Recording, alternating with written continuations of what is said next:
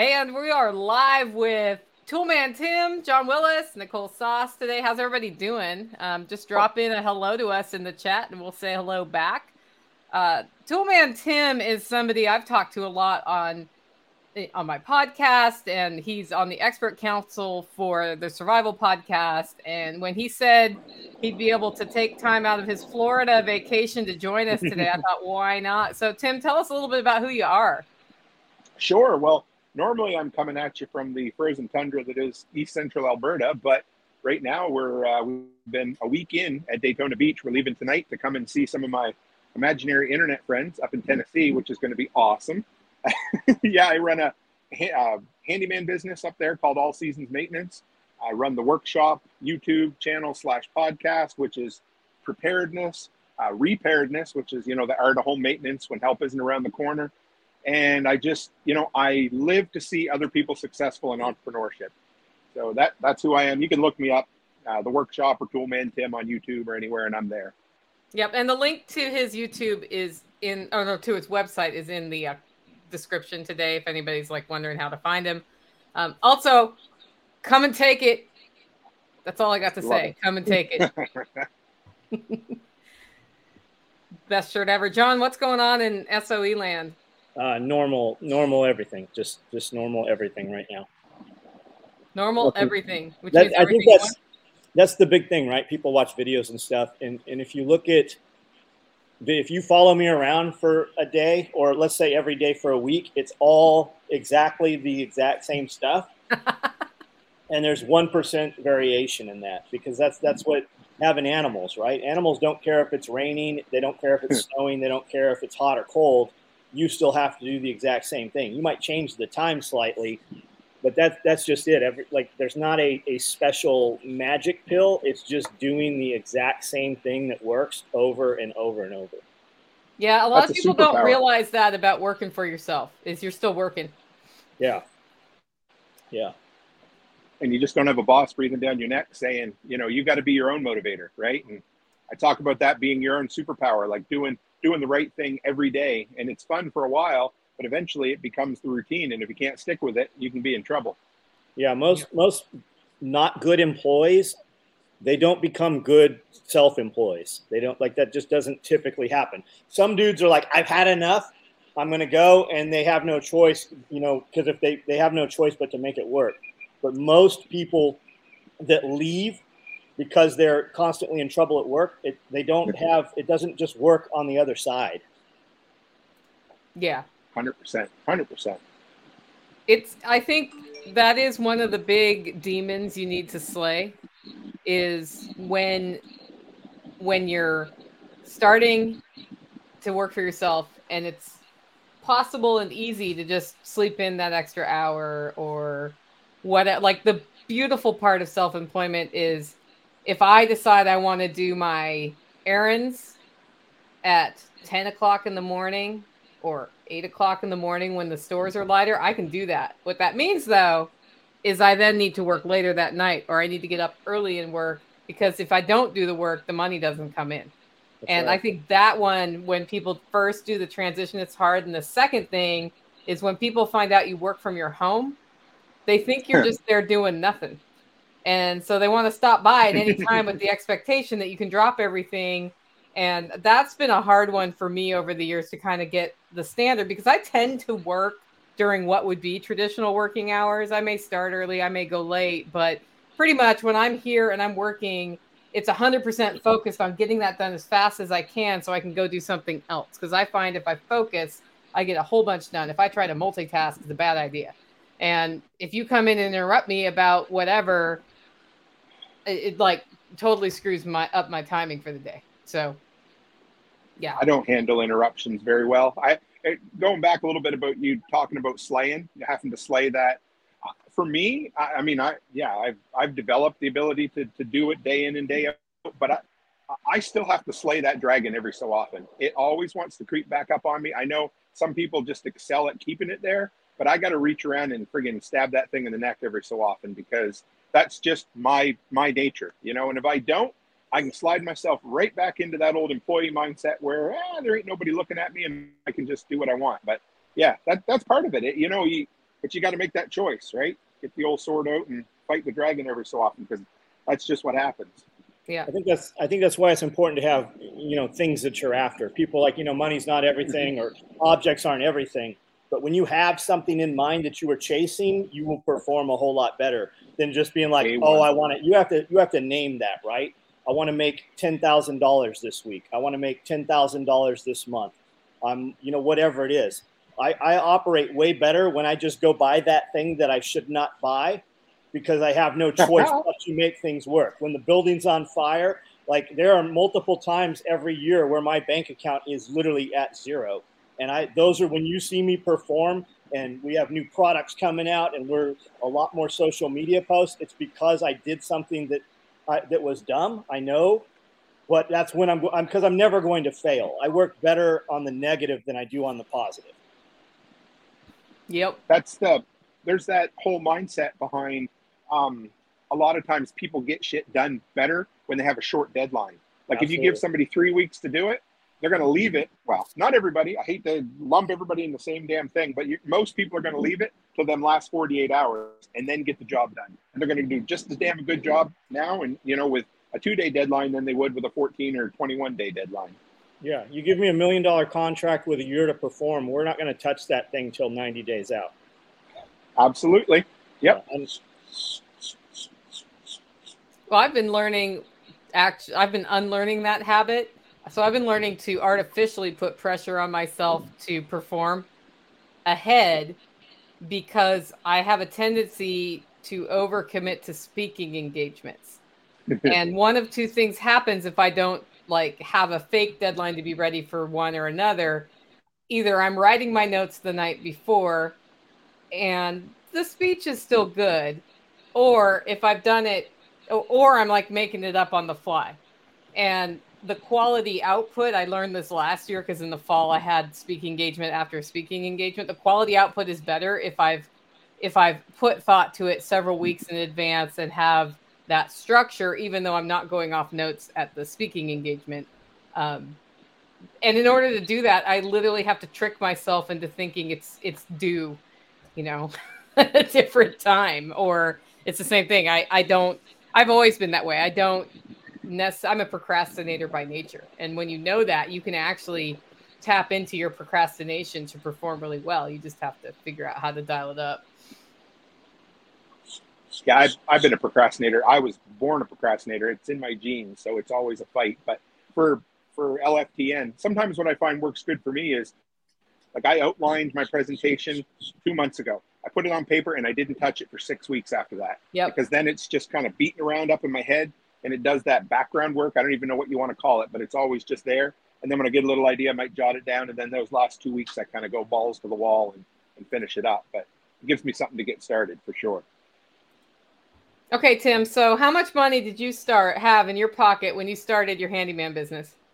uh, less than I tell other other people that should have it, uh, for sure. Um, you know, we I, this this is a big every, you know a part of what I'm going to talk about on Thursday. But I had the misfortune or of making some choices in my working life that really burnt me out to the point where I was suffering physically. And I was always a damn good worker. You know, I was always top salesperson wherever I worked, and I'd always take on way more responsibility than I should simply because to me that was my definition of success. So what would end up happening was I would get burnout working, right? So uh, when I finally, when I finally, I, I pointed at five years ago in a week or so is when I launched my business. And when I finally launched it successfully, I left working for the man with maybe a couple of weeks worth of money saved up. So not a lot, you know. I tell people ideally you should probably have three months worth of bills saved up before you're ready to leave and do your thing. But again, I always say, you know, abject poverty is a really good motivator. And so I, I was just burnt out. I walked away. I had been building that business quite a bit.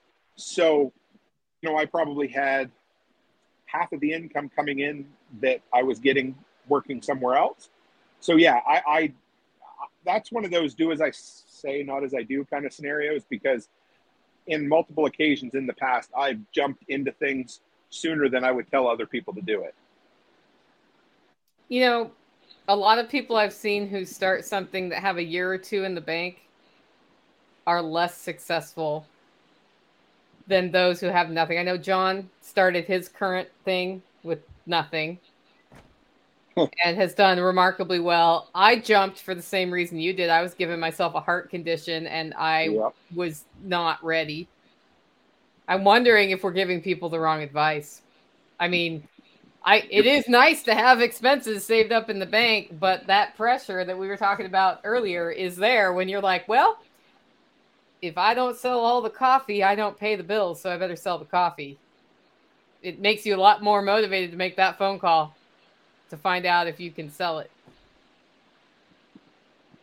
Yeah, you're you're not lying there for sure. I I'm just I, maybe I'm a little nervous. I, I, make this joke a lot, but I, I never really want to have somebody's wife or husband message me and say, "Why the hell did you tell him to quit his job?" You know, I'm like, right. but you're right. I mean, there is a real motivator when you, like I said, abject poverty is a good motivator, and if you're if you're basically living hand to mouth on your business, you're going to do absolutely everything you can to find success. Whereas, like you said, if you've got six to 12 months worth of money in your account, you might be more apt to know, take it a little easy and not and not do that. You know, because those first couple of years, especially in business, are those are those make or break years where you really need to do everything you can to get it going. And you're on year five now, so you've made it over the the four year hump. Yes, yeah, we it yeah, and that there really is a point. Like about a year ago, I finally got to that point, and again, you got to be careful because I got to the point where I had enough contracts now that I didn't have to be as hungry to go find new work. And that can be a little dangerous because then all of a sudden you get a little complacent. And I've seen it for sure this last winter, especially. It was like, oh, yeah, well, do I really need that? You know? And so you get, yeah. But then I always think quite often, like, you know, a majority of my business is tied up in four four vendors. So if I lose one, that's 25% of my income, which is about as much as I'm comfortable with. I wouldn't want to be tied up because in my area, uh, in the oil patch, a big thing, entrepreneurship was huge there. Everybody had their own business when I first moved there. But the thing was, everybody was building a business around one client. So, you know, this guy that was a well servicer, he had one buddy who spoon fed him all the work for a single company. And when that company went belly up, so did that, uh, you know, um, business that the guy had built around it as well. And I, I, I've tried hard to keep diversity in there because that really does scare me. Losing, you know, you end up losing one customer. Like you said, that's 25% of your income there. Yeah. And if you're dependent on that 25%, you're screwed. Yes. scramble. So, yeah. Make sure you make sure you're not you're not dependent on just that, right? Like I I want to bring on another full-time employee because our idea is, you know, we're we never stop building businesses, but we want more flexibility in our lifestyle. And some businesses are more of a, a local tie, a location tie than others. So I need to build it to the point where I have probably two really, really good employees that I can count on that we could leave and travel the countryside for a month and still do all the content creation. You know, we're doing the Canadian Coffee Company thing, all that kind of stuff we can still do while having someone that I can trust that can go at midnight and look at a leaky faucet or the other night it was like 10:30 at night and somebody said the light was flashing in the hallway that kind of stuff oh the infamous flashing light i had one in my room here where i record last mm-hmm. time i did a, a live stream with john willis i had to get up and turn this light off and i was like what the hell so i pulled it all apart figured it had backed out right nope it was an led bulb and it had just that's how it went bad as it went into blink mode so I was very disappointed. That thing was supposed to last me eight or nine years, right? It lasted two. Typical. They don't make them like they used to, right, John Willis? They really, they really do not make anything like they used to. Absolutely. Yeah. I say that literally every day as we're fixing something broken. So I have an event. It starts tomorrow. Oh yeah. And for this event, I have these really cool convertible freezer fridges. So it can be an upright freezer or an upright fridge. And I I took one and put it in fridge mode three days ago. I've had it for one month. 37 oh. days. It broke. Yeah.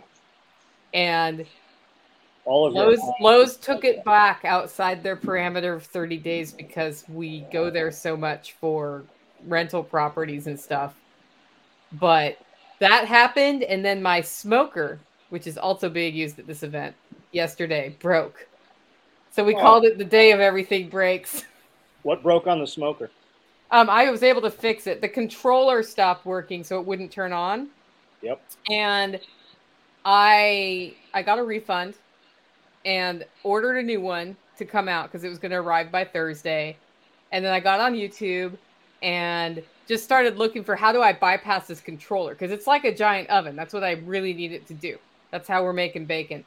And you know, we can make bacon other ways, but I found a video about a guy who bypassed it. He took the controller off and put the two things together, but mine only had one coming out. So my model is newer. And when I took that controller out, water started pouring out of the controller box. And oh. where the cable comes through the smoker, all of the steam and smoke that oozes that's not coming out the stack thing comes out there. So it's a flaw in the design. And then there's condensation. The controller was full of water. I dried it off, put it back together. I call it the horrible hole of humidity, where it shall never be mounted over the top of ever again.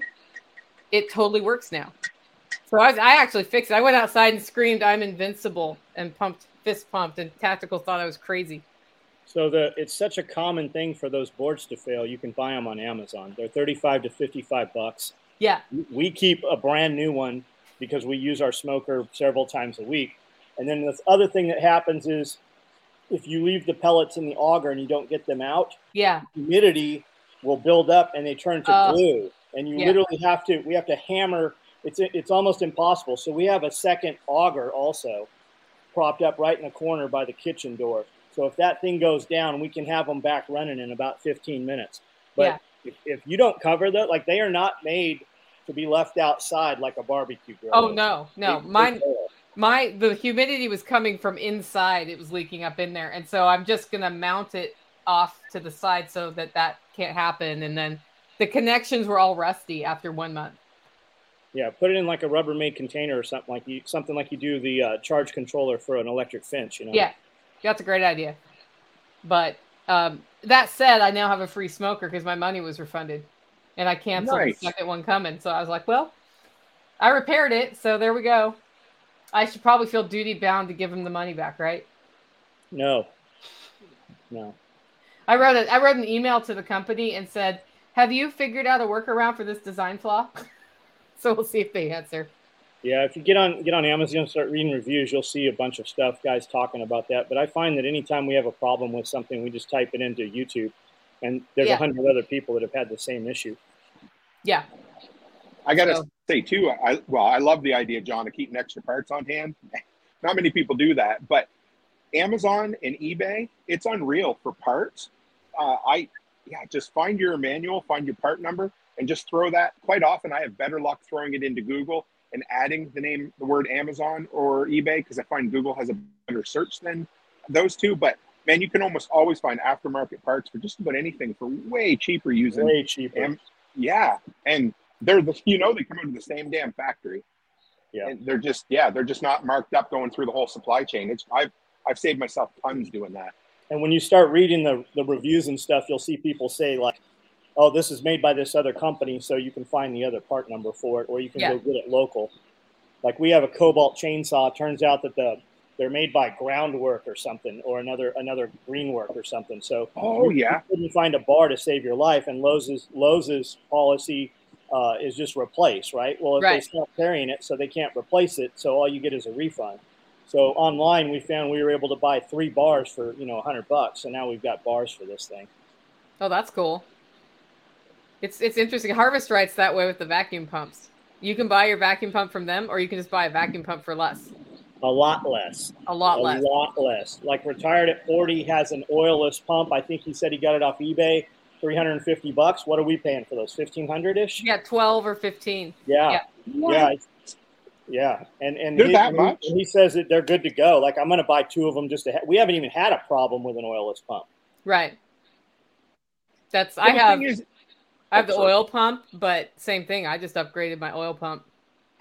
Yeah. If you can buy an aftermarket one, if you can get two of them for 300 a piece, so that's 600 bucks, or you can buy one, you know, for well over a thousand, and they each last, last half as long, you're still money in the bank. big It's- time. It's the same argument. You know, we can get it. I got a. I just a year or two ago, we bought a brand new Honda EU 7500, right? Yep. 4,500 bucks. I think we paid for it. I'll bet it's close to six grand today. But you can buy what what Spearco say. We can buy those Champion Yeah. or those Predators from uh, from um, Harbor Freight. Harbor Freight, and and for the price, I can buy six of them. Yes. And- And even and like at that point, you don't you don't even have to change the oil on the damn thing. You just let them dead, pull another one out of a box. While we're on that topic, a lot of people have no idea when you buy these, they don't come with oil. If you Yeah. go an auger for your tractor and you get it home, it has no oil in it. A lot of these compressors, a lot of the um, um, generators have no oil in them at all. Now, when you buy them from Honda, a dealership, they've taken them out at the dealership. They've put oil in them. They've test fired them. Everything's good to go. But be aware of that when you buy these things, and it doesn't say on the box, "Hey, this motherfucker has no oil in it." So open that up when you get home, check it out, and have that ready to go. Right? Yeah. So what you're And what you're don't turn saying, it on without the oil. Bad you're idea. saying you should actually look at your dipstick before you start something up for the first time. That's right. a novel Well, I- concept. I- it's it's baffling that they don't say there's not a thing on there on the fuel tank like a tag that says, "Hey, there's no oil in this thing." I like. I've been using Firman for quite a while. I got a tri-fuel Firman generator. You can get them at Costco. Okay. And that thing is fucking incredible. It was less than a grand, and it'll run on gas, propane, and natural gas. Comes with a wheel kit, comes with a cover, and uh, came with a well, of course, oil and uh, a funnel, which blew me away. Just it was literally. I would even come with two wrenches to put the wheels on. Like How big is it? was, yeah. Um, it's a good size. It's an open frame style. I mean, what's kinda- the out, what's the output? Oh, sorry, ninety. Uh, max is out at ninety two hundred. Oh, Run big running is seventy five, and uh, but then if you go down to your natural gas and your um, propane, you lose about a third of that. So gasoline's the highest. But I got a ton of videos on my channel, and I've run my whole house short of my central air off of it, and I'm going to get a, a slow start or a soft start for my central air unit, and I should be able to run everything off it. Awesome. Yeah, it's an awesome generator. But I went through. I've never been to Harbor Freight until this week in my entire life because we don't have them. And honestly, we've got a store in Canada called Princess Auto that's like dead fucking similar, except for the generators. I was looking at them and I said to Becky, I'm like, how can I get those? I want, I want to buy those the little EU 1000 and 2000 knockoffs. Love them. I- If I could. By the time I shipped them back to myself, it wouldn't be worth it, right? But well, the question is price- who's driving yeah. over the border? well, we will be. We're, we've already decided we're going to take a trip down to Montana and Dakota Yeah. and uh, I'm going to bring two or three of them back with me just because I well, it's content for my channel. Plus, I have a generator addiction. So Yeah. yeah. It's easy to get that addiction. I actually need to fire mine up because it's been a little while. Yes, you Um, do. They, they run super quiet, those Hondas, like in the eco mode. Yeah. You can- you- so you can run them at night. Nobody hears it. You can charge batteries and stuff on it. You can kick them up and they'll have power. I mean, we ran we ran a chest freezer. We went back and forth between a, a fridge freezer and a chest freezer. I want to say on a 1000. I want to say it was on the little one. And it just sips fuel on that eco mode and it's sine wave. So you can plug any of your sensitive electronics into it and it doesn't fry them. Like people people buy these big generators and they're like i'm going to use this when there's when there's trash that lives around you that doesn't have a generator as it gets longer they get more desperate and that generator you might have a you might as well have some some floodlights up in the air because it is so loud you can hear it blocks away when you run like those big open frame generators Yeah. and there are ways to quiet them up. You can put them in a building. You can double wall it. You can pipe the exhaust down through a pipe and back up. I mean, there's you, there's a ton of ways to quiet generators down, but you're not going to do it with the day you take it out of the box and need that thing because the power just went off. Well, hopefully you're not taking it out of the box for the first time when your power goes off. Right. Well, hopefully that you know the the oil's in there also. But actually, I uh, we could- somebody has said oh. I bought a new generator, but it actually had a tag on the electric start button warning you that you needed to put oil in it before starting. As that The should Firman be, has those. as Yes. that should be. Yeah. The Firman has those. They they have a you know sometimes when I start putting things together, the first thing I do is I take all the paper and stickers off everything, and I get all my parts out and unloaded. But if I get rip roaring and tearing, sometimes I don't look at those tags. And yeah, the Firman they come. You actually have to in order to remove it, you have to take the uh, dipstick out and take that off, and it says you need to add oil to this. So I do the same thing, except I light them on fire, so I can never look at the instructions. Not really. But I mean, that's, I know. what, that's what guys do, right? We don't. Yeah. We don't need any of that. I'm trying to I- I think. I, read the instructions on something recently because I did the same thing, but there was something I really didn't want to break, and I was like, I better read it, but I can't remember what it was. I like when it comes with a, a plastic laminated, you know, quick start guide. Yeah, What you need Firman is has right one of those too. It's it's pretty waterproof, pretty durable. We're going to keep it with the piece of equipment. yeah, that makes sense. I just installed a garage door and a garage door opener for the first time in my life. Never done them before. I, I went to YouTube University first, and then I followed the instructions in the book a little bit. But I find you, you know, the instructions are okay, but you learn all those quick tips to save yourself hours of swearing and frustration by spending 15 minutes watching some other dude do it on YouTube. Have you seen that all your garage door sets are up? They've literally increased 100%. Double Yes. So I here, here's the reason I did it myself because I, I made it one of those projects where I wasn't going to pay anything for it. I need whatever I spent on it was going to come from extra from my business. So like um, scrap copper or uh, things I got from bank repos that I do. I turn around and resell them on marketplace. You know. So I priced last year through a local company. It installed it was a grand. This year it was two grand installed. So I went and bought for I, I bought a, a decent door from Home Depot and an opener for eleven hundred dollars, and I installed it myself. Learned a new skill and saved a grand He, basically. he's made a whole living doing that. Like, I know I'll offer snow clearing services, and I'll pick up dog poop when the snow melts, and that's how I'm going to start my business. Yep. And then people say, "Well, can you do this? Can you do that?" And I think my favorite one you did. Somebody had a gi- ginormous wasp nest, oh, and they needed yeah. wasps removed, and nobody wants to. Nobody wants any part of that, right? How do And- you, you you kill them or remove them? Both. Both. um, yeah, go ahead, Nicole. You can. Well, yeah, it I was like just hearing- funny because he goes online. He's like, anybody ever done this before? Yeah, And everybody gave him advice. And then what did you end up doing finally? What was your approach? yeah. So it was like I went into the TSP uh, Facebook forum back when we were still, you know, when it was still a, a going concern there, and we did this. I kind of call it like a group think, where we all everybody give me different ideas. What I ended up settling on was I took my shop vac, I put an inch of water and uh, dish soap down in it.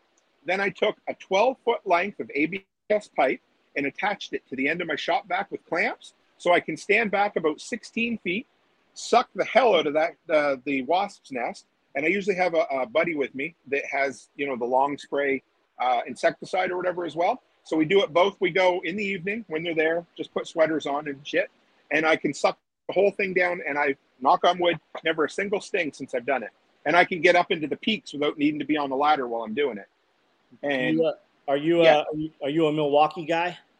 I'm a DeWalt guy. Okay. Uh, I would love to get into Milwaukee a bit too, but I'm a, I'm a big proponent of a single platform. I, you know. me too. Me too.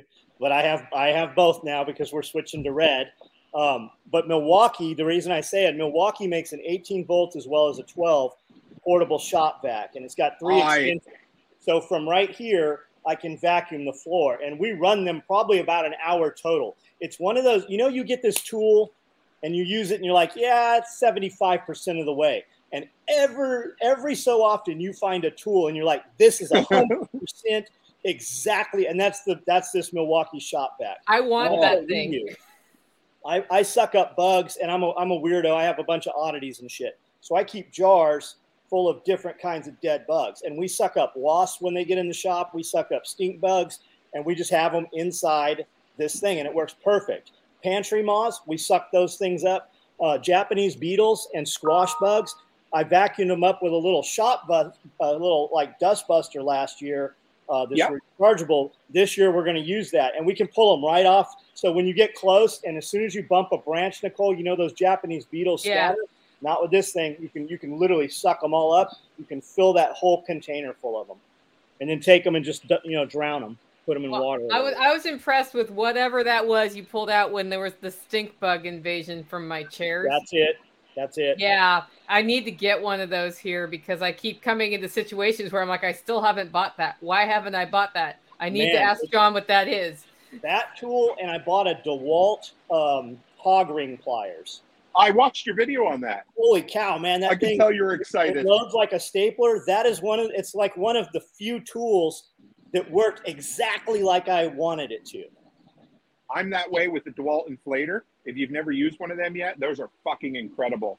That Okay. thing is every bit as good. Like I, I actually don't own a compressor anymore because I bought the all I ever used it for was airing up tires and um, brad nailing. So I bought the cordless brad nailer that runs without any uh, and I love that thing's friggin' awesome. it's expensive, but it's awesome. It's awesome. That little 20 volt inflator is built perfect. Like everything about it, I say an engineer, you know what engineers are like, but whoever did it, they put some real world thought into it, and it'll it'll inflate my truck tires faster than my old compressor would. And it's So- just a little, yeah. We had a dude with a, a 450 F450 steel rim. Trisha's at the restaurant with him. Nicole calls me middle of the night.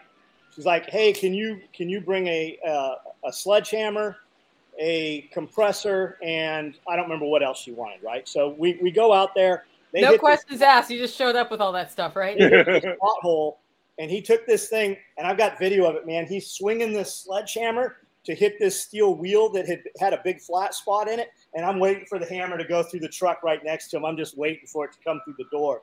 But he beat this thing, hit it about 16 times, got it in line, and he used that same inflator you're talking about. He had a DeWalt on board. His batteries were dead, so luckily I had some more. We popped them in there, and he got this thing. We were able to just kind of lift it up enough that he could hit the rim, and then we were able to seat it enough that it kind of mushroomed out, and we were able to inflate it off of this. Have you ever used the ratchet strap trick for seating a tire? Yes. My, my yeah. So my brother-in-law, I, I called him a couple years ago. I was out in the middle of a great big field with my zero-turn mower, and I ran over some nasty stuff. And I didn't have my uh, plug kit, and it really probably wouldn't have worked anyway because it's kind of a nasty gash. But I had some of that slime stuff, and it Yep. worked. I hate it, but it worked.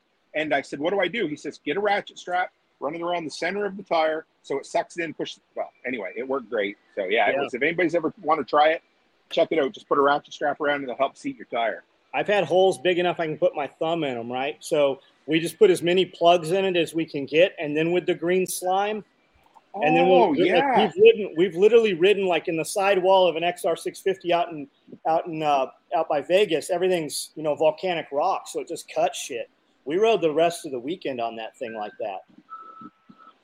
I believe it. Yeah, because I, I just drove a tire through my my everyday driver. I got a Ram fifteen hundred, and uh, I went. It, they're these cheap Goodyear tires, and they put a, a rock right up between the treads, and it was about yay wide. So when I seen it, I said, "Fuck, I ain't even plugging it on the side of the road." I I put my wheelbarrow tire on and finished my inspections that day. But I took it home and decided to try to plug it before I went to the shop just to see if I could, you know. And I put like six plugs in it, and it was very very close, but it didn't quite. So I bet you if I'd used some of that slime with it, it would have, just for the hell of it, if I was ever in a pinch. So somebody's saying dead Japanese beetles are a treat for their chickens. We give them to our chickens, they won't touch them. They won't touch those. They won't touch squash bugs either. Like, will not have anything. They kind of run up, do that side eye thing they do, and then that's it. Well, wait, who's this handsome fellow who just joined the feed? Hey, I'm I'm John. How are you? What's up? We have the Johns today. All right, Hey, double Mr. John. Can never have too many Johns in this world. John Bush, welcome to the show. My my former Unloose the Goose friend. What's up in your world? Tell us about who you are and Well, my name's John Bush. I hail from Bastrop County, Texas, and I am a advocate for freedom and individual sovereignty and living the good life. Got to throw that in there because everyone gets all serious about this freedom stuff, and I think they forget to have fun. So I know you guys don't have that problem here. Amen to that. I'm invincible this week, so you know. The ice cream truck's driving by. If anybody can hear a weird, I was wondering what that was. Yeah, I was just like child playing with a toy. Sorry, guys. Hey, we got a question here. Um, any good portable generator you would w- recommend? Cost, quanti- quality, best option. You want to go ahead, John? Man, I got I got probably eight Hondas over here. I've got some clones from Costco. I don't know the name of them. They're basically copies. The patents ran out on all the Honda stuff years ago. So you see everybody Generac's got their their just buy something that if you're buying a small generator, buy something that has sine wave, right? It says it's electronics for sensitive electronic safe. you'll be happy. All those things they they run half mode, so they're eco mode. They run quiet at night. You can bump them up during the day. You, I you think a pay of for people. oh, you pay for the brand name of Honda, but I always feel like if I buy it, I don't ever have to worry about it. I think a lot of people overestimate how much they're. I mean, not everybody. You know, a lot of people overestimate how much they're actually going to use their generator. Uh, you know, if, if you're a camper or you're going to run an ice cream truck with it, well, that's great. But you know, most people, if you're going to use it for three or four power outages a year, you know, you might put maybe 20 hours of runtime in a year tops, right? I play with mine all the time, and I think I put eight hours of runtime in it last year. That was it, right? And so I didn't even come close to changing the oil on it. So for the average Joe, like I mean, course, I'm I'm not an American, so I don't get to go to Harbor Freight very often, but everybody recommends those Predators. They're great. And Firman, I, I love the Firman stuff. That's the, the cheaper one you get at Costco. And they've got some of the suitcase style EU 1000, 2000 knockoffs as well. And I, there's really, it almost seems like there's three levels of generator companies. You got your Generacs are up top and uh, Honda. And then you come down to like Firman, Westinghouse, Predator, Champion. And then you go down below that and they're those absolute Chinese knockoffs that every store has some weird brand you've never heard of. And I like staying in the middle for value, but yeah, you can't go wrong. John, what are your thoughts on generators? You have a power wall, don't you?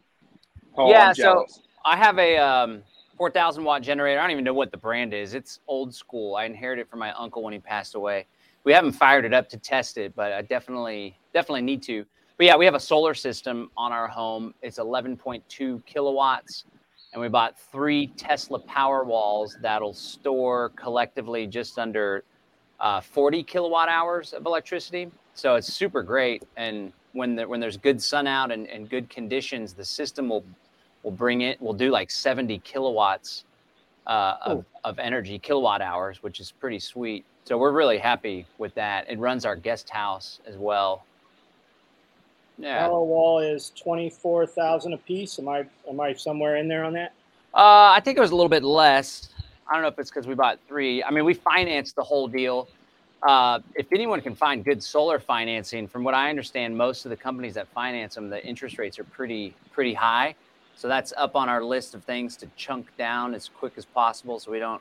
Because like when you look at it over the life, if you pay it over the whole term, you end up almost paying as much in interest as the cost of the actual product, which is So it's like Yeah. buying a house on a 30 year mortgage. Yeah, Yeah. it's exactly like that. And a Yeah. lot of them, you're I'm at least I'm seeing a ton of targeted marketing to uh, why don't people have solar because they don't know it's free, you know, all this stuff, and they get you in these. It's almost like uh, they get you in this contract, and and even when you sell the house, you still pay that that that amount on it. There's a lot of like Yeah.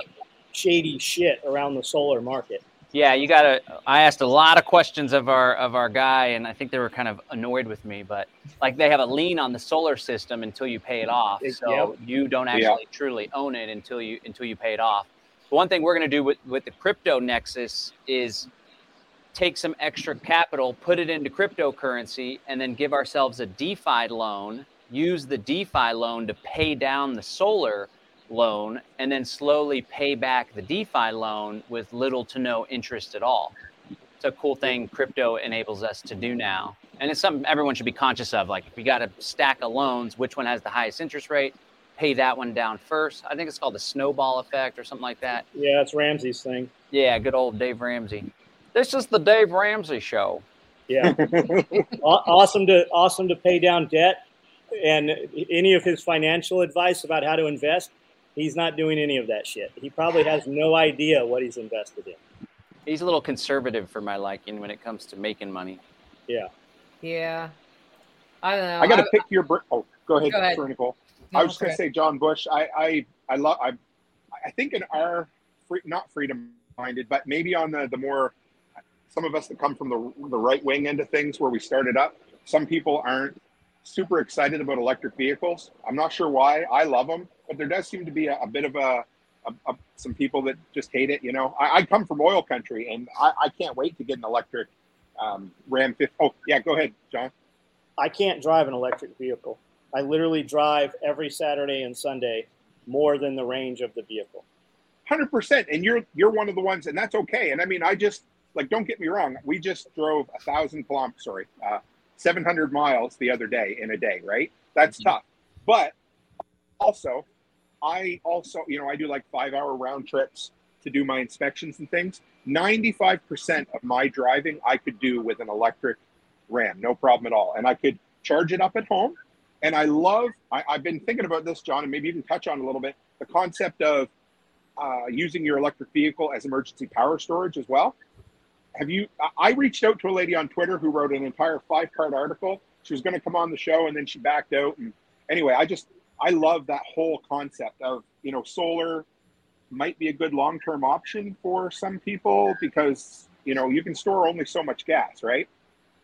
Yeah, yeah. I, I mean, know. it's good. Yeah, just for, it's good for redundancy. So we have the privilege of having a solar system that can power our car, which is super groovy. So if there's gas shortages, the prices get ridiculous, or even if the electricity goes out at the gas stations, right, we'll still be able to to use our little Tesla Model 3. I mean, we're not going to be able to haul anything or go drive through a flood or anything, but um, it has 320 ra- uh, miles which is the range. So it's pretty great for city, for small trips.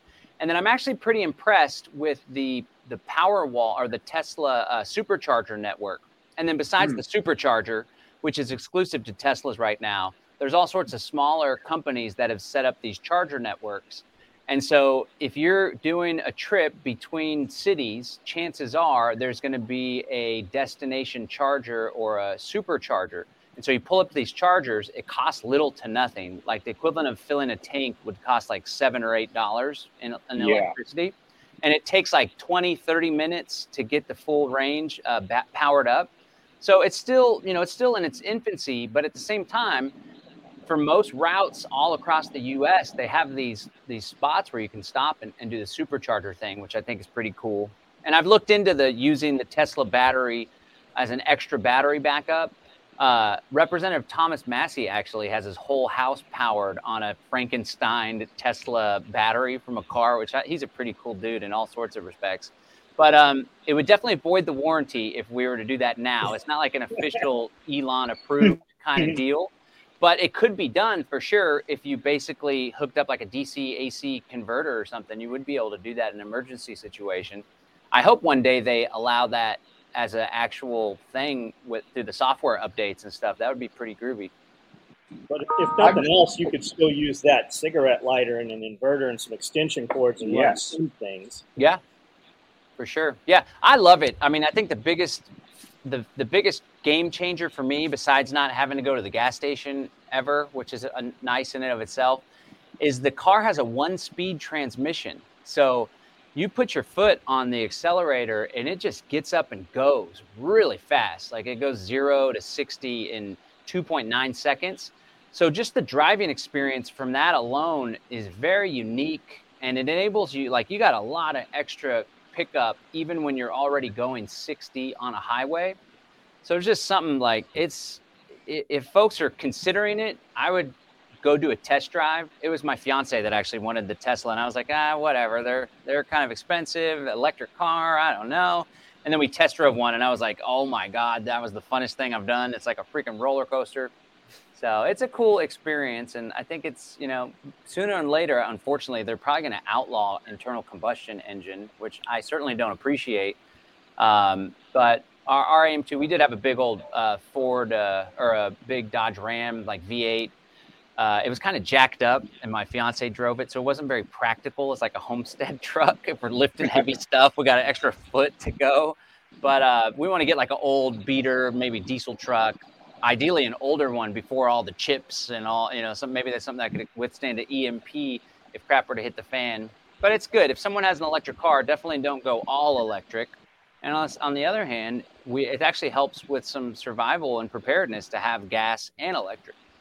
Yeah, this is the comment we got from Tactical Redneck was there's a reason train locomotives are diesel electric. So they're running diesel to convert to electric because of efficiency. So yes. Just because you have an electric vehicle doesn't mean you can't burn gas to run it, I guess. You could recharge it with your generator. Generator, yeah. Don't know. Electric cars are not my bailiwick because, like John Willis, I have to drive far. Although I've been window shopping – for an electric scooter or something that I can use just in the hauler. That's a start. You know, like the Vespas look kind of sexy. There's and a then I'm like, do I need a Uh, golf those- cart so I can take people for a ride, or do I just need to get a cool sidecar? I don't know.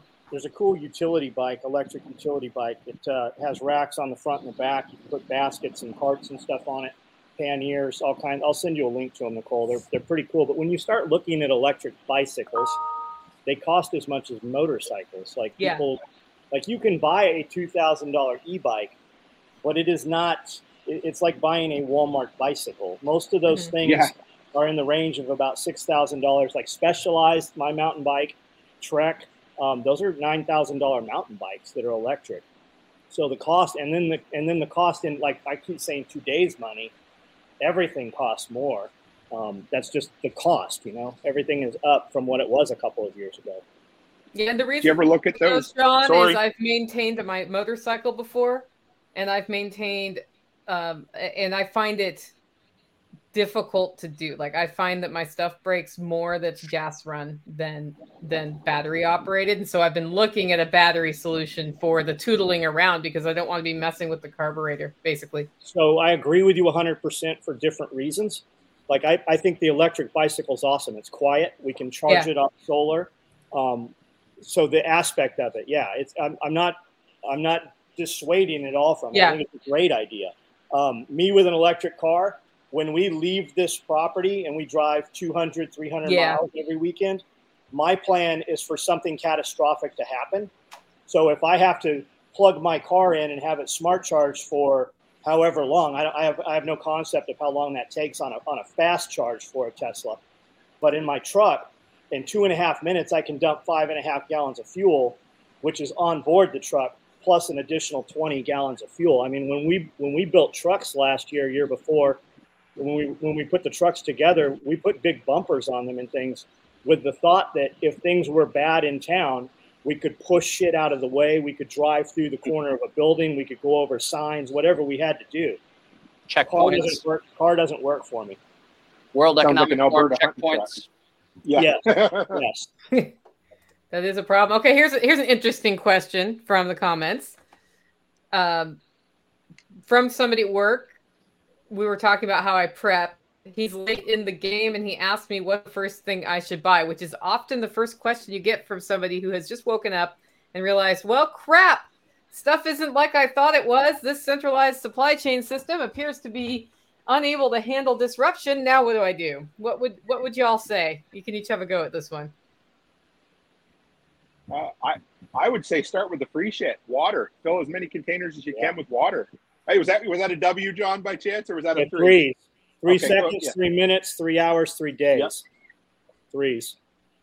Yes, and don't Yeah. get don't get overwhelmed. My I recorded five episodes before I left that are running this the next few days, and they're all 15 minute episodes on getting started, the bare basics. Like I'm scared shitless. Where do I start? And I think I I set people up with like I don't know say it's like three hundred dollars, and you've got food, water, and inverter to run off your car.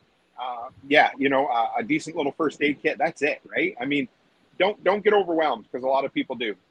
Buy your calories, grow your protein. Are you someplace where you could even survive if something catastrophic happened? Um, water, I like to say water's free. While it comes out of the faucet, it's pretty much free, just like just like he said. Um, some way to defend that possibly if things are bad enough to where you're going to have to actually eat those stores you're probably going to have people thinking about taking them as well um, the only thing that keeps civilization civilized is the fear of repercussion from law enforcement and court right i believe i truly believe that over half of the population doesn't commit crime against you or somebody else simply because of the, the false idea that it's held together very loosely, right? So look at all the things going on around just in the United States, even right now, how amplified it is over the last couple of years. And if, if your wife was out at the grocery store going to get groceries and things were just slightly different, would somebody try to grab her up? Is that a possibility? Would you like her to be able to defend herself in some manner? John, Uh, what Is are it, is it free? I would say, well, for one, I would encourage them to join the Freedom Cell Network so they can find a bunch of like minded people that could help them as they transition. And I can imagine like waking up nowadays, it seems like like I quote unquote woke up after 9/11 and it was like the genesis of this police surveillance state that was expanding after 9/11 the Patriot Act and all that stuff and the NSA expanding and Department of Homeland Security. But now after the COVID tyranny and like what we're facing now, it must be extremely overwhelming. And if you can skip that that stage of overwhelm, freak out, stress out, annoy the piss out of your friends and your family by trying to shove it down their throat. If you can just skip that and go straight to solutions and proactive proactivity and doing stuff, I think that would be really good for people's psyche. So I would say to find people that are close to you that you can network with. And if they already know how to garden, if they're already advanced when it comes to preparedness, then learn from them. And of course food and water like y'all were saying. The water is, tends to be an easy one. You can even start recycling some of your jugs and stuff. Just make sure you cycle through them because they kind of leach after a while and then when it comes to food i i've always encouraged people every time you go to the grocery store just add a good 10 or 20 percent in storable foods uh, and uh, foods with longer shelf lives and then it doesn't break the bank. It's really simple, and you know, over the course of two, three, four months, you'll find that you have a good stash that could get you through a couple, two or three months. Yeah, whenever somebody asks me that question, what should I buy? I I like to tell them they're asking the wrong question. Yeah. I, it, I like to acknowledge the fear. Like I understand that it's scary to watch this, but if your first question is what can I buy, and you haven't assessed what your goals are and what you need, that's the wrong question. I, I shouldn't be telling you what to buy. You should be looking at your life and figuring out what what what am I already prepared for? Because a lot of people are prepared for more than they realize. They've already mm-hmm. gone through that winter where the flu hit all of them at once, and so now they keep some Theraflu on hand just out as a matter of course, so you don't have to have the miserable experience of driving to the store with the flu you'll be surprised how much you already have. And then how is your defense, your food, your water, your medical supplies, your energy stores? What are you going to do for shelter? Think about all those things that you would need if something happened, and then you can start chipping away at it. And then maybe it's time to think about what are you going to buy? Do you need to develop a deep pantry? Do you need to to start a fuel rotation system? Do you need to? I mean, as as everybody said, water is free you can start storing water and be done with that tomorrow. Um, I think it's a horrible mistake to listen to preppers on the internet who give you a list of what you have to have because that list is their list or it's a list that somebody else has given them that may or may not serve you well. If you don't know how to cook dry beans, don't buy beans and rice and put them in a bucket. Not going to help you. If you can't eat beans, don't do that. If you store beans wrong and too long, they'll never cook. And if you eat undercooked beans, you're going to have a long day on the toilet. A week's worth. Yeah. And speaking of the toilet, what are you going to do if your water stops running and you need to flush? A lot of people living in, in city, uh, in buildings and stuff don't realize too, when the power goes out, a lot of times the sewage will come up in through into your bathroom. Like that happens also when those digester pumps fail. Yeah. There's a lot of buildings. There was buildings uh, apartments that were underground in New York buildings that actually flooded and killed people when the power went out in New York just a couple of years ago, maybe even one year ago. Um, and they had a, two levels of apartments underground level, and it flooded up when those when, when the power went out. So one thing I've been a good thinking, one. Learn to cook without a stove or oven. Learn to cook over fire. a fire. If you have yeah. a bunch of food but no power gas, how are you going to cook the food or boil water? Great questions. Anybody who loves camping has already solved this. And I can't believe it. Somebody who listens to my podcast went online and was like, My power's out. I miss coffee. And I was like, Oh. How oh. about a paper towel, your canning funnel, and your camping stove? And she's like, Oh, I have a pour over cone. I just didn't want to fire up the outside burner on my grill. I'm like, dude, you've got a propane grade like burner right outside your front uh, door. Go make yourself some coffee. Coffee's yeah. critical. A lot of stuff oh, goes yes. before the caffeine goes. I'm a piece of crap in the morning without my caffeine. It's not that's not good in a situation if you're out of coffee or some or you can't have access to caffeine. Just for some, something to be aware of too for folks that are so. Is it caffeine? Is it caffeine for you, John, or is it um, the actual act of drinking coffee? It's the caffeine. I mean, I enjoy the taste and the drinking of the coffee as well. I enjoy the taste of this a little bit too much, also. Me and my me and my fiance both. We're like, especially her. She's like just totally dense in the morning until she has one to two cups, and so, you know, back to the question and how Nicole pointed out, like it's not about what you buy. I think mindset really has a lot to do with it. Uh, not freaking out, believing in yourself, and one of the biggest differentiators between success and folks that wallow or freak out or just don't make it in, in all sorts of areas of life, I think it's like a self confidence. So it's always important while things are still relatively chill now, although it's getting worse and worse all the time, to develop that self confidence and to learn those skills and to go out and show yourself that you can start the fire in the backyard or that you know how to do whatever, even like do a test run. Like with our power walls, you can turn off the grid, which is pretty cool. So you can kind of see, like, all right, let's see through our normal day to day life, how many days can we last just going with the sun and the batteries. And so it's good to kind of do those tests. Camping's a great opportunity for a family to go out and, and test out some of their gear and stuff too. I think that every family should throw that circuit breaker for a weekend yep. in house and, and use no power and see where you really are at what you're ready for, and all those supplies you have that don't matter in that situation, right? In that immediate first. And it doesn't have to be 72 hours. Do it for just 24 hours and see what happens with it. Yeah, Make it telling. fun. Toast some marshmallows outside. And a lot of a lot of people they they want to be prepared by buying things, right? Those are you know prep tenders or, or collectors. I call them collectors, not preppers.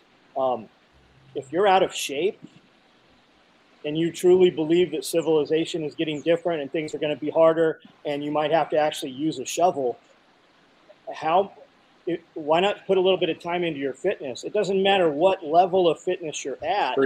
But it's going to change your mind. Like you can take a man and put him in prison, you can put him on a ship for six months. No matter what you do, you cannot keep him from remaining somewhat physically fit. And it releases endorphins and it changes your entire mindset when you have movement. So if you truly believe and you're about to pull your $100,000 out of the bank or cash in your 401k and buy these things, if you're convinced enough to do that, can you not be convinced enough to put 30 minutes into physical fitness a day until you can do an hour? Build mm. some calluses up on your hands. You're in for a rude awakening if you think you're going to have to, like when, when gasoline runs out, you're going to move some things with a cart or a wheelbarrow. You're going to dig holes with a shovel. Those power tools might not work like they do right now, right? You might have to actually do things by hand. Pick some, pick up an axe and just cut some wood. Start with that. I mean, it, it's I and I do those things. And when I walk in, Amanda's like, "What's wrong with you?" I'm like, oh, "I cut some wood today," and I don't have shit to show for it. I mean, there's a little pile. It's just things that we're not doing. Get some aggression yeah. out. And it's. I want to. I want to encourage people too. Like I, uh, I do consultations and um, a lot of people, I notice a theme. The consultation starts off and they are com- like completely freaked out, thinking that mm-hmm. crap's going to hit the fan tomorrow, or the central bank digital currencies are going to be switched on and there's going to be an economic reset and they're not going to have access to any of the money in their bank. And I want people to kind of recognize that, in my view, and this is after 20 years of studying this stuff and then like being ready for crap to hit the fan since 2006 we thought it was always right there. It's, it's going to happen any day now. It's going to happen any day. And we had a big economic crisis but it wasn't like a mad max style collapse scenario. So in my view i think what's more likely to happen on a big scale like big picture collapse or change is like a slow gradual transition into this new great reset technocratic paradigm. It's not going to be like a flip of the switch. It's not going to be a total economic or societal collapse.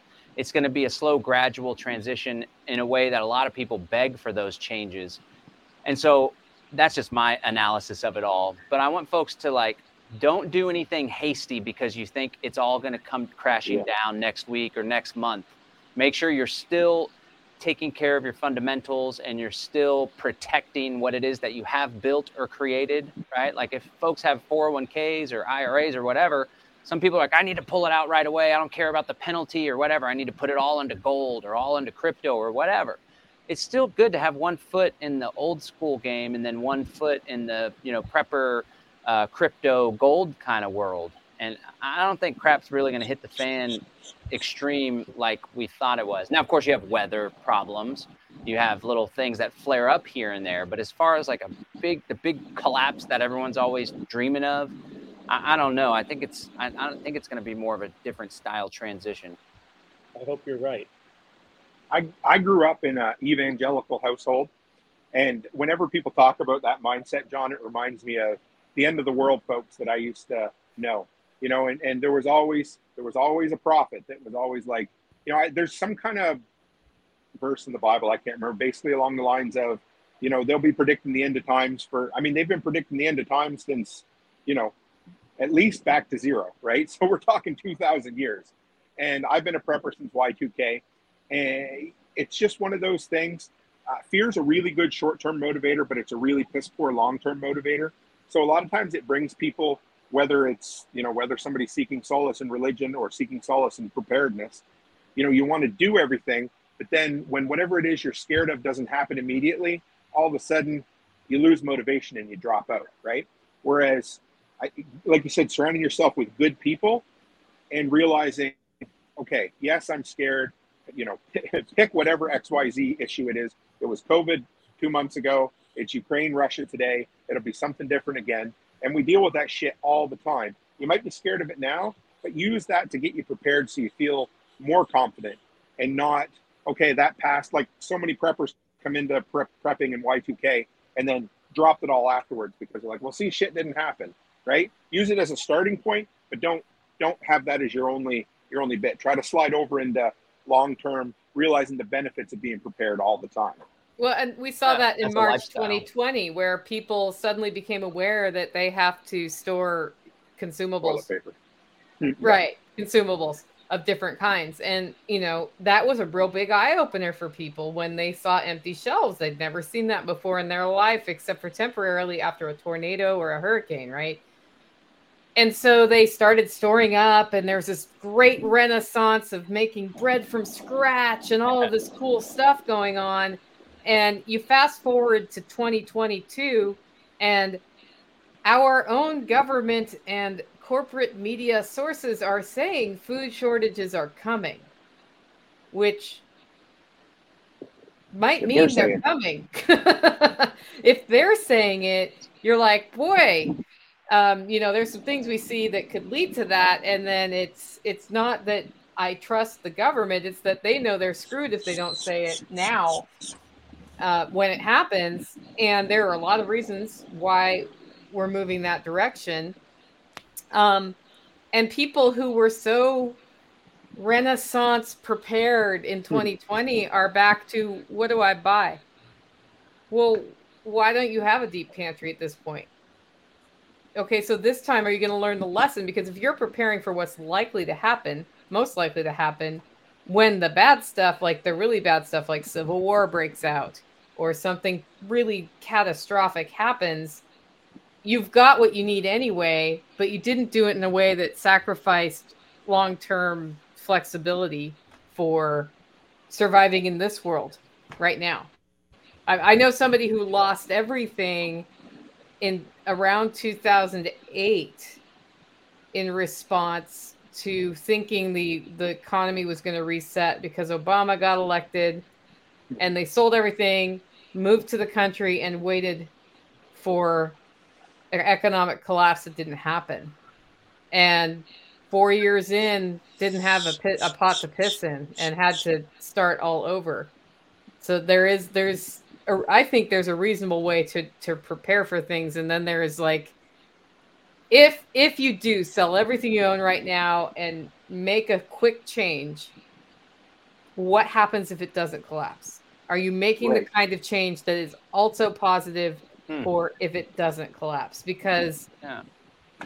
It, if you do sacrifice everything and then it doesn't collapse and you're planning to live on hunting deer, then you have a problem. If it does collapse and you're planning to live on hunting deer, by the way, you have a problem. If you look at what happened during the Civil War here, yeah. turkeys almost went extinct and there was no game. There was no game because hungry people gonna hunt whether or not there's a hunting rule. You can see that happening all around here and, and your place probably as well, Nicole. I mean, there's hundreds of new driveways out here, and they can't They can't. Contractors can't even start for three years right now. And if you look at all the all the local Facebook groups, it's hey, how come we don't have a movie theater? How come we don't Oh. have a grocery store? Well, Yeah. you, you move someplace without a movie theater. Like, you should probably, if you think that we need a movie theater, you should start a movie theater. ah, a drive-in. I- Those aren't Everybody too, wants too much everybody overhead. wants to vote with somebody else's money, but they don't have any of their own money to, to do what they're voting for.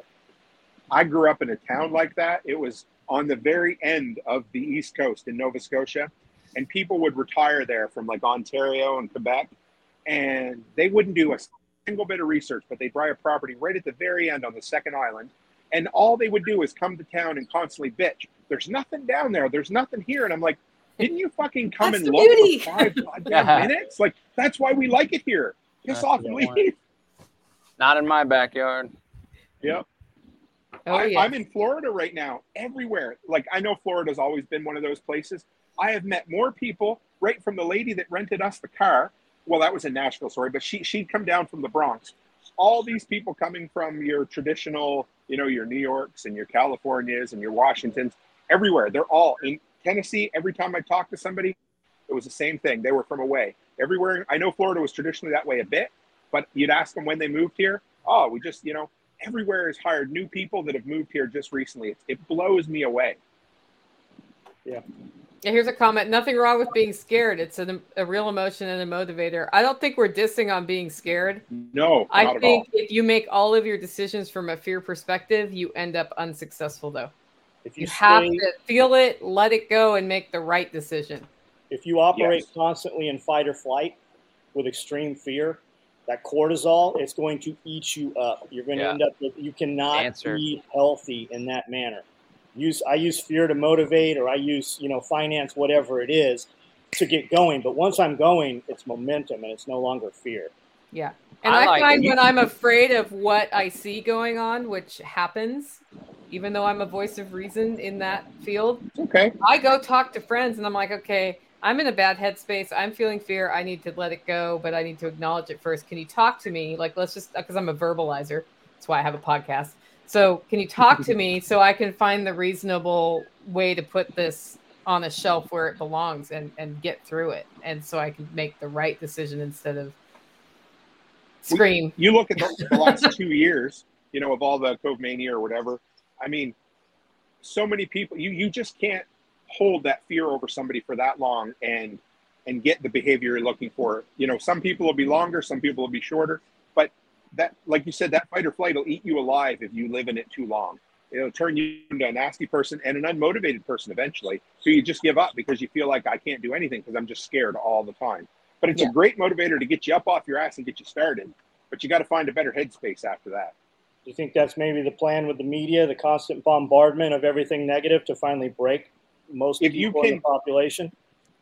hundred percent. Because if you, the, the only way that you can make fear a good long term motivator is to change the source of fear, right? So, like, I mean, go back to 1984, George Orwell. They did it all the time. You know, the the fear was the same, but the enemy was different, right? And that's, you know, without sounding like a crazy person, it feels like that's what's happening because there's always that new that new thing, like, oh, a new variant, and well, that's not working anymore. Let's try, Uh, yeah, let's try Ukraine and Russia now, and you know, Well, yeah, always- absolutely, John.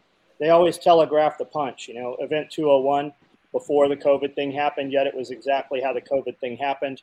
Now you've got Klaus Schwab. The, the greatest threat to the world is a cyber attack. And now you see all these things telling you all this stuff is cyber attack. And you're being told in media that all these food processing plants being burnt down are cyber attack because of Ukraine. But when you look at them, you had them happening months before Ukraine. Yeah. So this year, and when you try to go back beyond two years, you can't find any information about it. It's like it's just been wiped. And keep in mind too, when we rely on on this, right, for our history books and our reference books, it's a digital book burning. They don't have to burn the books. They don't have to pull all the librarians out and bring all the book. They don't have to light a fire. They just simply remove it from your access now. So the point I was listening, I was talking to some guys this morning, and they said that they can't find any reference material beyond 18 months as to how many factories and how many food production places actually have catastrophic failures and burn downs in the United States. But in the last 90 days, we've had like 27, and two Yeah. of them have been airplane strikes. Wow. that blew me away a little bit. I because I'm on a lot of the back channel stuff with the Prepper Broadcast Network guys, Mhm. and they'll be sharing stories. And I like, yeah, sometimes you, you almost you read the story, you're like, there's no way that's friggin' true. But I'm telling you, this guys, I started digging, and I'm like, holy shit, that's crazy. How many uh, meat and food processing plants had either had accidental fires or planes landing in them? And I was like, that that kind of that's a little uh, uh, unnerving for sure. Ireland just had their biggest uh, egg production facility burned 100% to the ground and kill all of their egg laying chickens in there. Now I know they I know they have more, but that's the biggest facility. Yikes. Mhm. Yikes. Hey, I got to run, gang, but I wanted to invite your audience, Nicole, to join us in Bastrop, Texas for the Exit and Build Land Summit. Uh, Nicole will be presenting. Super excited uh, that she'll be there. Jack Spirko as well, uh, Joel Salatin, Marjory Wildcraft, all sorts of cool people. And I'm hoping as many people can still join us in person as possible because that's what's really going to be special. We're going to visit some farms, and some food production systems, and uh, there's a food forest in Bastrop we're going to check out. It's going to be a nice buzz in the room. But if folks can't join us in person, people can watch day one and two completely for free online. You just have to register at exitandbuildlandsummit.com. Exitandbuildlandsummit.com. Oh, and then on Sunday, Nicole, myself, and Jack are going to be doing like a roundtable all about entrepreneurship as a vehicle for being able to purchase land Yep. a lot i think that's one of a lot of people's biggest obstacles is they're like well i don't have the money to do it but then they stop there they're like well i don't have money to afford a down payment or to buy land therefore i give up whereas like if you're solutions oriented and you're like okay well i don't have money now but how can i get money uh, we're going to talk about how entrepreneurship has worked for us in our own lives Sunday is all about immersive in-depth workshops joel skousen of strategic relocation is going to do an hour and 15 minute workshop where he's going to take everyone's questions about specific locations and ideas and stuff. So it's going to be a really special event. It will be recorded too for folks that can't make it. We have an immersion pass where you get all the replays and stuff. Nicole was a great hit at the first one. She was on point there. I was I was blown away. She she really dominated. What? So tell us what you're going to talk about for this one, Nicole. I'm going to go more deeply into underground networks and how that relates to commerce and entrepreneurship to set yourself up uh, for a network you can depend on when the commercial network that we are depending on fails. And then how that can be leveraged into finding land. I, at that roundtable we're doing, I have some pretty good stories about acquiring property with no money I love it. acquiring property with no money um, no money is not not a reasonable excuse that tells me no no motivation if you stop there Yep. and uh, the whole purpose of the exit and build land, land summit is one i love because john realized hey it's hard to be free in a city with hoas and all this other crap going on there if they want to if they want to get you dependent on them and we've seen this in shanghai when they shut down the whole city because of covid right they can starve you in the city Still are. if they lock Yeah. you down, they can starve you in the city, and you are now dependent on on the people who have you locked down and have the exits closed off. Um, it's harder to do that in the country because it's harder to shut us down out here, and it's a lot easier, I think, to choose freedom and to live the way you want to live when you are somewhere without a lot of regulations, people not all up in your face. We had a guy get out of jail here, jail broke. Actually, I think he chain gang broke, and they had, you know, they were looking for him, and he ran off into the woods. And the officials were like, "Yeah, we'll wait till the s- snakes and the ticks and the chiggers chase them out. We're not going up there." That doesn't mean they can't get you there. It doesn't mean it's impossible. It is just harder. Yep. Heck Are you- yeah. Are you coming to Tennessee, John? I, I very well might. So. Well, you're on the uh, agenda, so you better, very, very well better. Oh well, dang! I guess it just happened for sure. What that? Let's go. Um, Yeah. Our plan is to buy a motor home and drive up to New Hampshire for the Porcupine Freedom Festival, and then I saw that Nicole was doing that event with some others there, so I thought Self that'd be a great. Festival at John Willis's. Right on. I thought it'd be a great opportunity to to go check out what you guys are doing because I'm super impressed with the community that y'all have up there. Plus the uh, what's it called? There's a intentional community that's part of our whole thing. Um, that's like what uh, what I see is like the ultimate, right? Like homesteading, preparedness on our own level with our family, but like imagine bringing together 8, 12, 16 families and we're all on the same property and essentially we were like building our own little mini civilization. And then we link up with the other folks that are doing that same thing and with the folks that have their own solo property and we create like this decentralized network of mutual defense, trade, support. This guy's got the eggs. This guy lets us borrow the tractor, or whatever. Um, but there's a there's an intentional community in Tennessee uh, that's built around midwives, right? What's it called? The farm. The farm, yeah. So we there are a lot of intentional communities. Go check this. that out. Yeah, yeah, yeah. Or cool. the well, holler hey, neighbors. That's right. Yes. yeah, we we well we're on the we're gonna make it happen then. We're on the agenda, so it's going down. Yep. That's cool. selfreliancefestival.com. If you haven't gotten your tickets, guys, they're selling out fast. So I recommend doing that. Go check out Exit and Build Land Summit as well. If you're going to be around Bastrop, Texas, it's going to be a good time. Not cool. a bad time of year to be there. It'll be a little toasty, but not too bad. We'll What's behind right. you there, John? Oh, this is a painting by a guy named ah shoot. Let me see. New Pioneers. His name's Brian something, and it's basically I love it. We have it in our in our living room as well.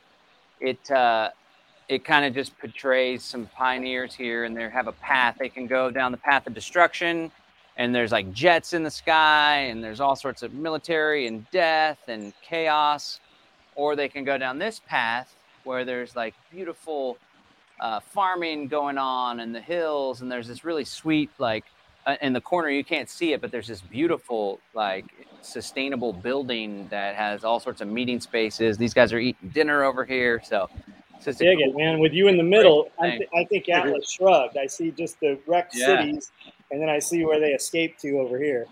That's right. Yep. Yeah. It's called New Pioneers. Cool. Cool. All right. Well, thanks for having me, Nicole. Yep. See nice chatting with you guys. See you. Take care, John. All the events. There's an event every month all year. So, I got it. Yeah. So you need to charge more for the events. Yeah.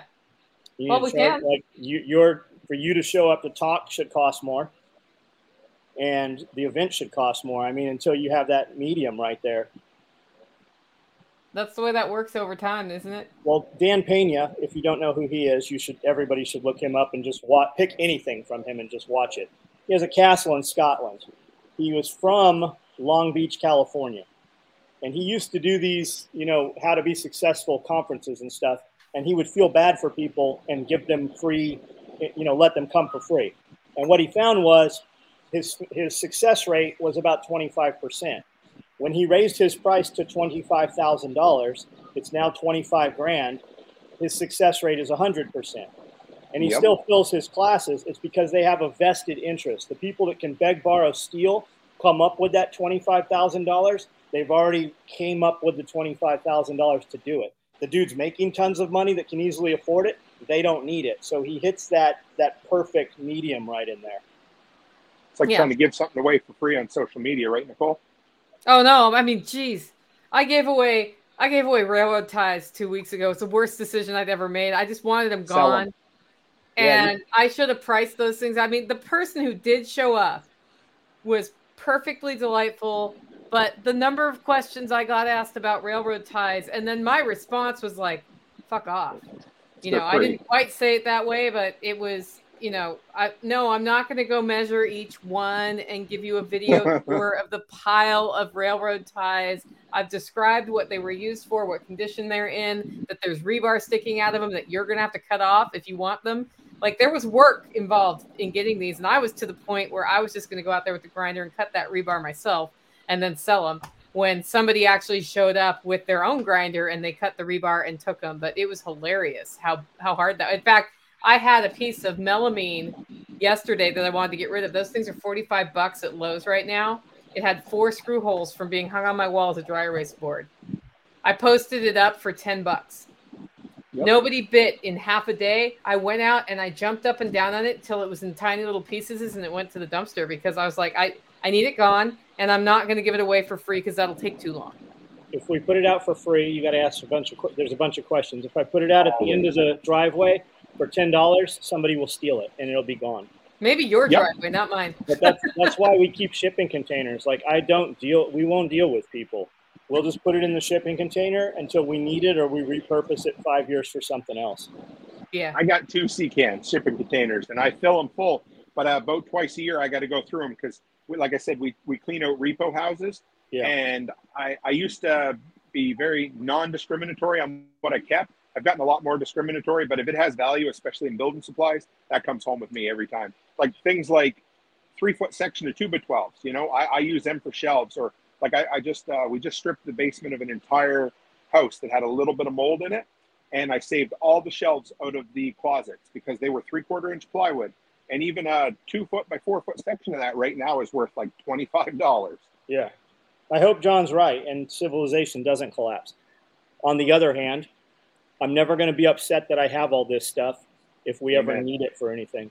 We've got enough property. I've got I've got three shipping containers out here and we're constantly doing shelves and stuff like I tell my guys when they come in and do any work, I'm like nothing beyond nothing under oh, if it's over 6 inches of wood, it always gets kept. We will use it someplace whether we're making 45s to you know to hang shelves or whatever.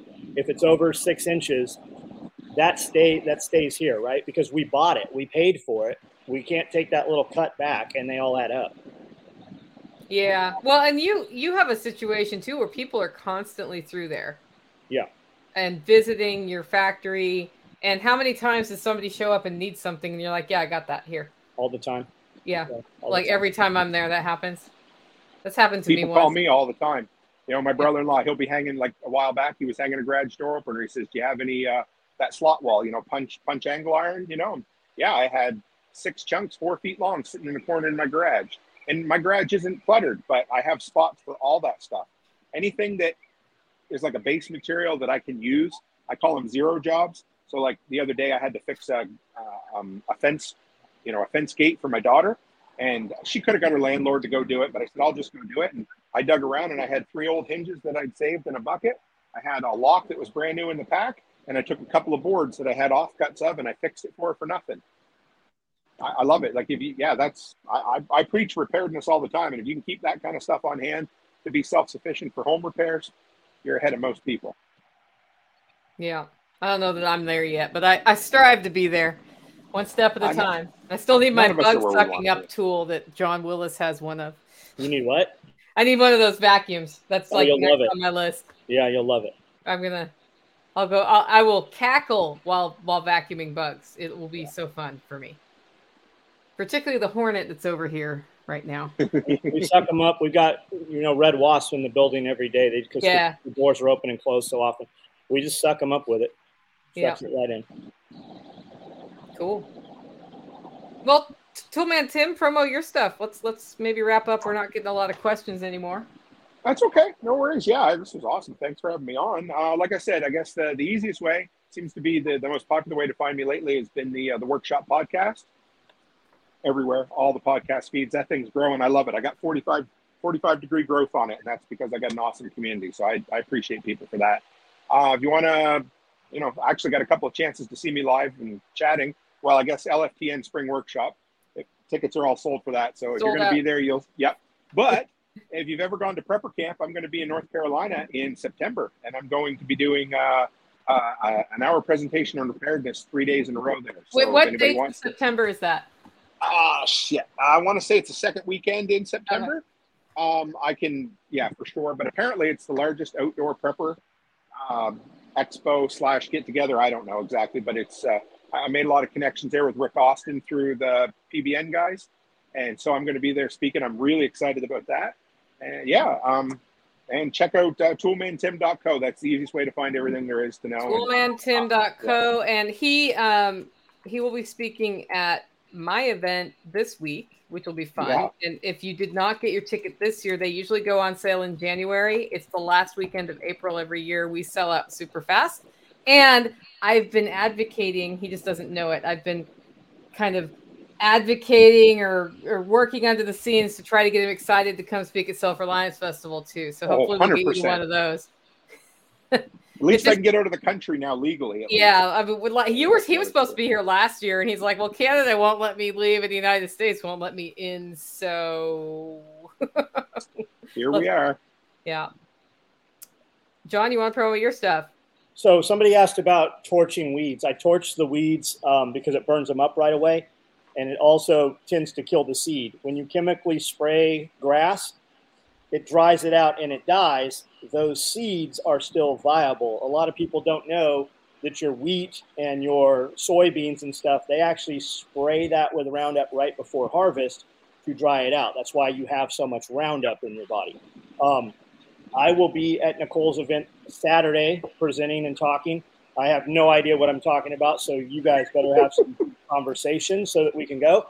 Um, and then uh, I do a video. We've been putting out three to four videos every single day on my YouTube channel here. Uh, and then I do a live video every night at nine o'clock where the conversation can be literally anything you guys want to talk about. And we'll go for an hour to two hours, depending how good the conversation is. So um, easily accessible. If you like the conversations we have, I have that conversation every night at nine o'clock.